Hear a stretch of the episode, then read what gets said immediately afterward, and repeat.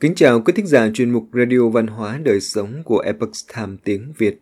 Hôm nay, chúng tôi hân hạnh gửi đến quý thính giả bài viết của tác giả Hoài Nhẫn Nhẫn có nhan đề Sự kiện linh hồn trở về nổi tiếng phần 1 Cô gái Hoàn Dương sau 12 năm qua đời. Bài do Xuân Hoàng biên dịch, theo bản gốc lấy từ The Xbox Time Hoa ngữ. Mời quý vị cùng lắng nghe. Mượn xác sống lại, đây là sự kiện kỳ lạ mà khoa học ngày nay vẫn rất khó lý giải. Không chỉ xảy ra ở phương Đông mà còn có ở cả phương Tây. Chuyện lạ Wateska xảy ra tại Hoa Kỳ vào năm 1878 đã cho thế giới thấy sự tồn tại đan xen của thế giới này với một chiều không gian khác. Linh hồn của một cô gái đã qua đời 12 năm trước bỗng nhiên trở về. Cô ở lại thế giới này trong 100 ngày bằng thân xác của một cô gái khác. Cô nói, mình hồi sinh là có nhiệm vụ và còn dự báo thời gian sẽ ra đi lần nữa. Chuyện là ở Wateska, Illinois, Hoa Kỳ. Wateska là một thành phố ở quận Iroquois, bang Illinois, Hoa Kỳ với dân số vài nghìn người. Ở trong thành phố, ông Asabi Roth là một quý ông tốt bụng, thích giúp đỡ người khác, trung thực và chân thành. Còn Thomas G.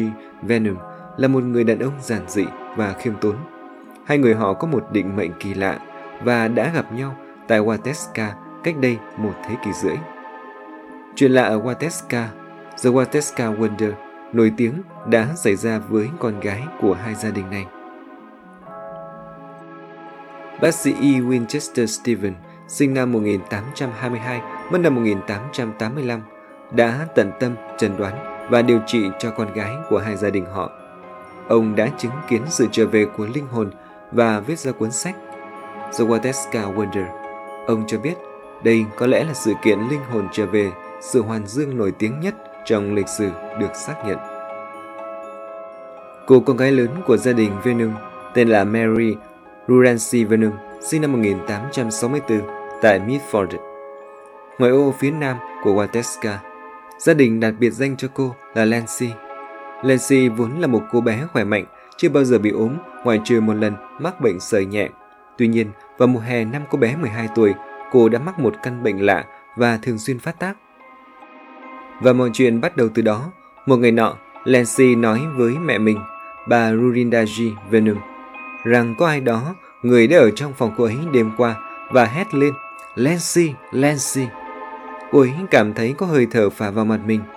Vào ngày hôm sau, khi Lancy nói rằng cô ấy muốn ngủ, có người vào phòng và hét lên, Lancy, Lancy, khiến cô không thể ngủ được. Khi Lancy bị đánh thức vào đêm đó, người mẹ đã ngủ cùng cô. Vào chiều ngày 11 tháng 7 năm 1877, sau khi Lancy làm một số đồ thủ công, dệt thảm đến khoảng 6 giờ thì thấy mệt lạ thường. Người mẹ nhắc cô bắt đầu chuẩn bị bữa tối.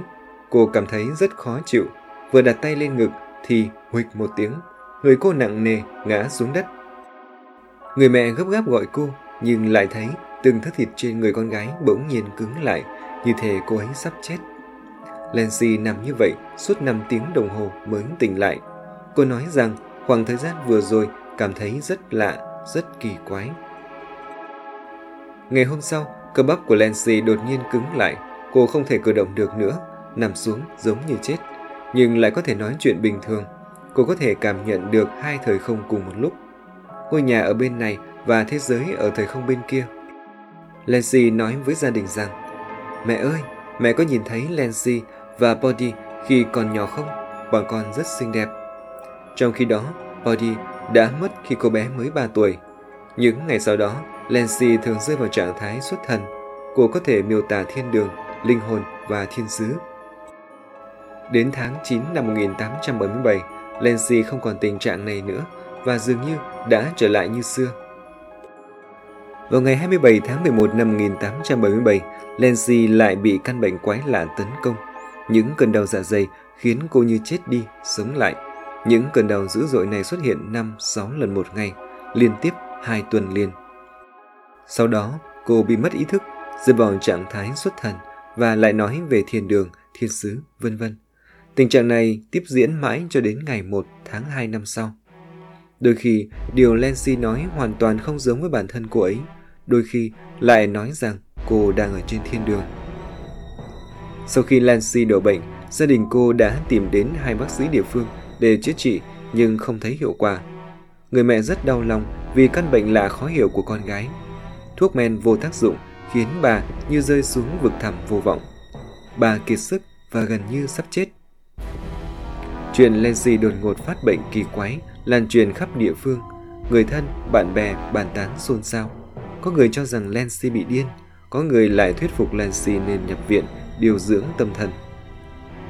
Ông Asabi Ruff cũng nghe chuyện và kiên nhẫn thuyết phục ông Venom để bác sĩ Stevens đến thị trấn của ông ấy khám cho Lenzi. Bác sĩ Stevens là một quý ông cao quý, có tu dưỡng, tin vào Chúa, nhân từ, siêng năng và tận tâm. Ông sinh ra đã có một năng lượng từ thiện mạnh mẽ và có thể an ủi bệnh nhân. Nhờ vậy, rất nhiều bệnh nhân đã sống lại khi cận kề cái chết. Chuyến thăm đầu tiên của bác sĩ Stevens Lần đầu tiên, ông Ruff và bác sĩ Stevens đến gia đình Venom ở ngoại ô thành phố là vào lúc 4 giờ chiều ngày 31 tháng 1 năm 1878.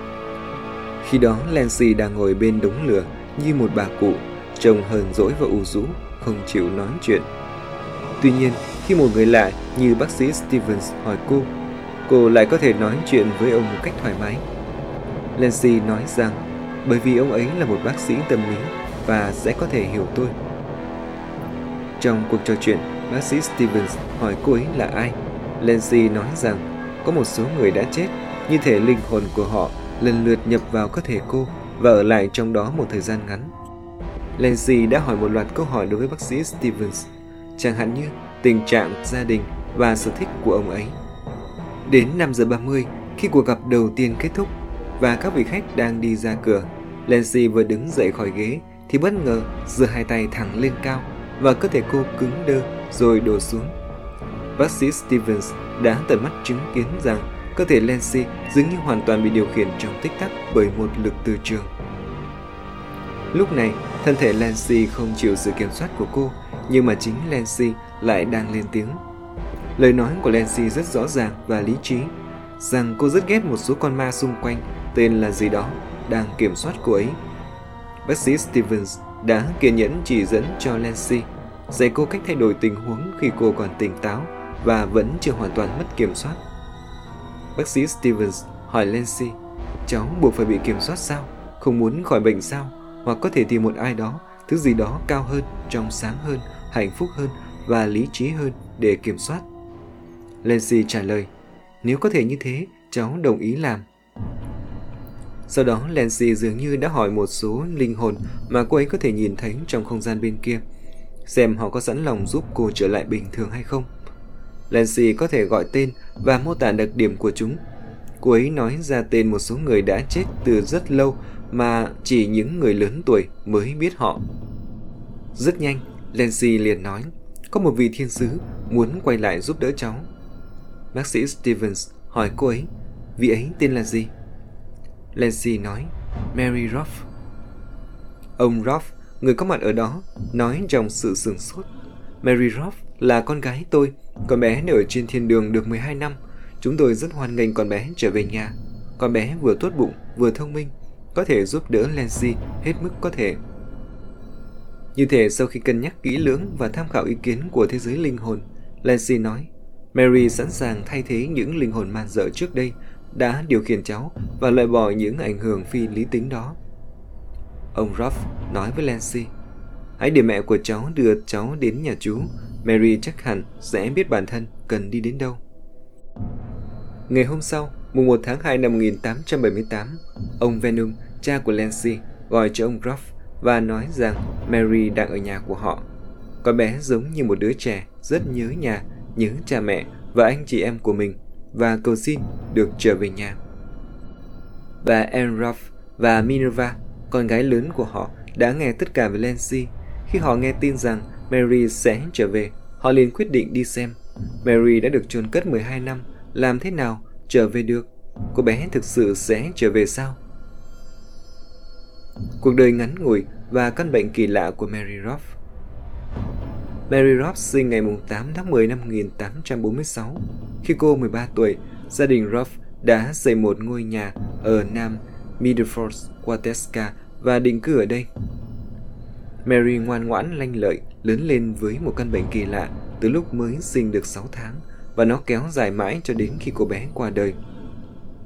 Nói về căn bệnh lạ của Mary, nó rất giống với Lancy. Lần phát tác đầu tiên của căn bệnh lạ này khiến cô bé Mary ngất xỉu suốt một tuần. Bố mẹ cô rất lo lắng. Sau lần đó, căn bệnh tái phát một cách thất thường.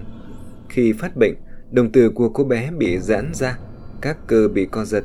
Quá trình này diễn ra trong thời gian rất ngắn, sau tích tắc mọi thứ biến mất như mây tàn và Mary lại vui vẻ trở lại.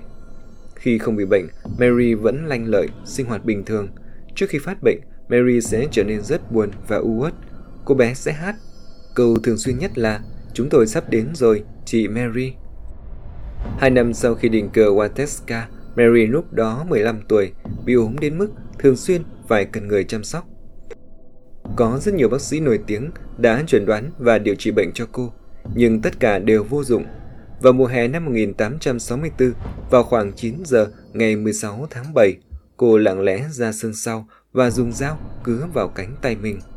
Lúc đó máu chảy rất nhiều khiến cô ngất xỉu, mãi cho đến 2 giờ chiều mới tỉnh lại. Sau đó Mary trở nên bạo lực và trầm cảm. Sức mạnh khi cô ấy phát bệnh lớn đến mức cần 5 người đàn ông lực lưỡng để giữ cô ấy trên giường, trong khi cô chỉ nặng 100 pound.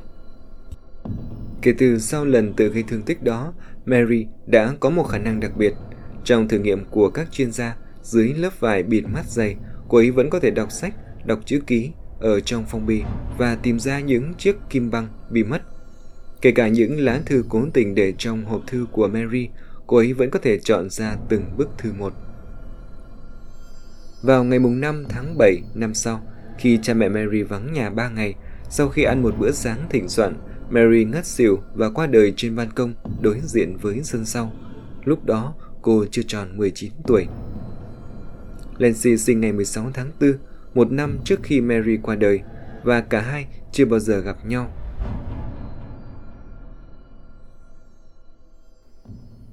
Kính mời quý thính giả đón nghe phần 2 Hoàn Dương để hoàn thành nhiệm vụ. Quý thính giả thân mến, chuyên mục Radio Văn hóa Đời Sống của Epoch Times tiếng Việt đến đây là hết. Để đọc các bài viết khác của chúng tôi, quý vị có thể truy cập vào trang web xboxtimeviet.com. Cảm ơn quý vị đã lắng nghe, quan tâm và đăng ký kênh. Chào tạm biệt và hẹn gặp lại quý vị trong chương trình lần sau. Kính chúc mọi điều bình an và tốt lành đến quý vị cùng người thân.